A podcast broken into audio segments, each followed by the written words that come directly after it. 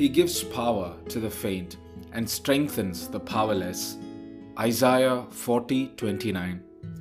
We might have heard about the story of Samson in the Bible. Now, Samson was born after an angel appeared beforehand to his mother, announcing his birth, and he was filled with the Spirit of God. One of the judges of Israel, he was very strong and mighty. He could tear lions with his bare hands. He was the terror of the Philistines as he killed hundreds and thousands of them. No one could even touch him. Now, according to the command of God, he was not allowed to shave his head. Now, once Samson fell in love with a woman called Delilah. Now, when the Philistines came to know about this, they secretly met with her and bribed her to get to know the secret of Samson's strength. Now, Delilah pestered Samson until he told the truth, and after putting him to sleep, she shaved his head and then called in the Philistines, who then took Samson captive.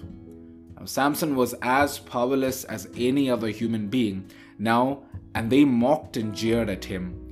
They dragged him to their temple and chained him to the main pillars while they celebrated their victory. Then Samson called out to the Lord, saying, Lord God, remember me and strengthen me only this once. He pushed down the pillars and the temple crashed down, killing more Philistines than he had killed in his lifetime. Samson took revenge on the Philistines by destroying their crops. Delilah was a foreign woman, and even though his parents objected to the relationship, he didn't pay any heed to them. Samson was forbidden to shave his head, but he casually gave up his secret to Delilah, and when she cut his hair, the Lord took Samson's strength away. Samson was not exactly a perfect role model. All his life, he had done so many things as he wished, and then finally, he found himself helpless and abandoned.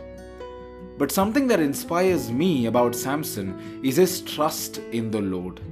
Even though he had sinned, though he had gone against the commandments of God, he still found the courage to call out to him and ask God to remember him and strengthen him.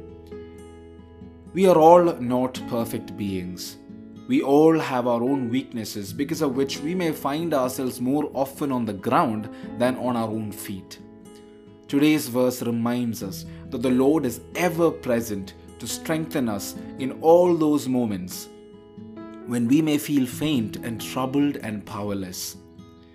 Samson's story shows us that God does not only help the righteous, but rather anyone who calls upon his name with a sincere heart.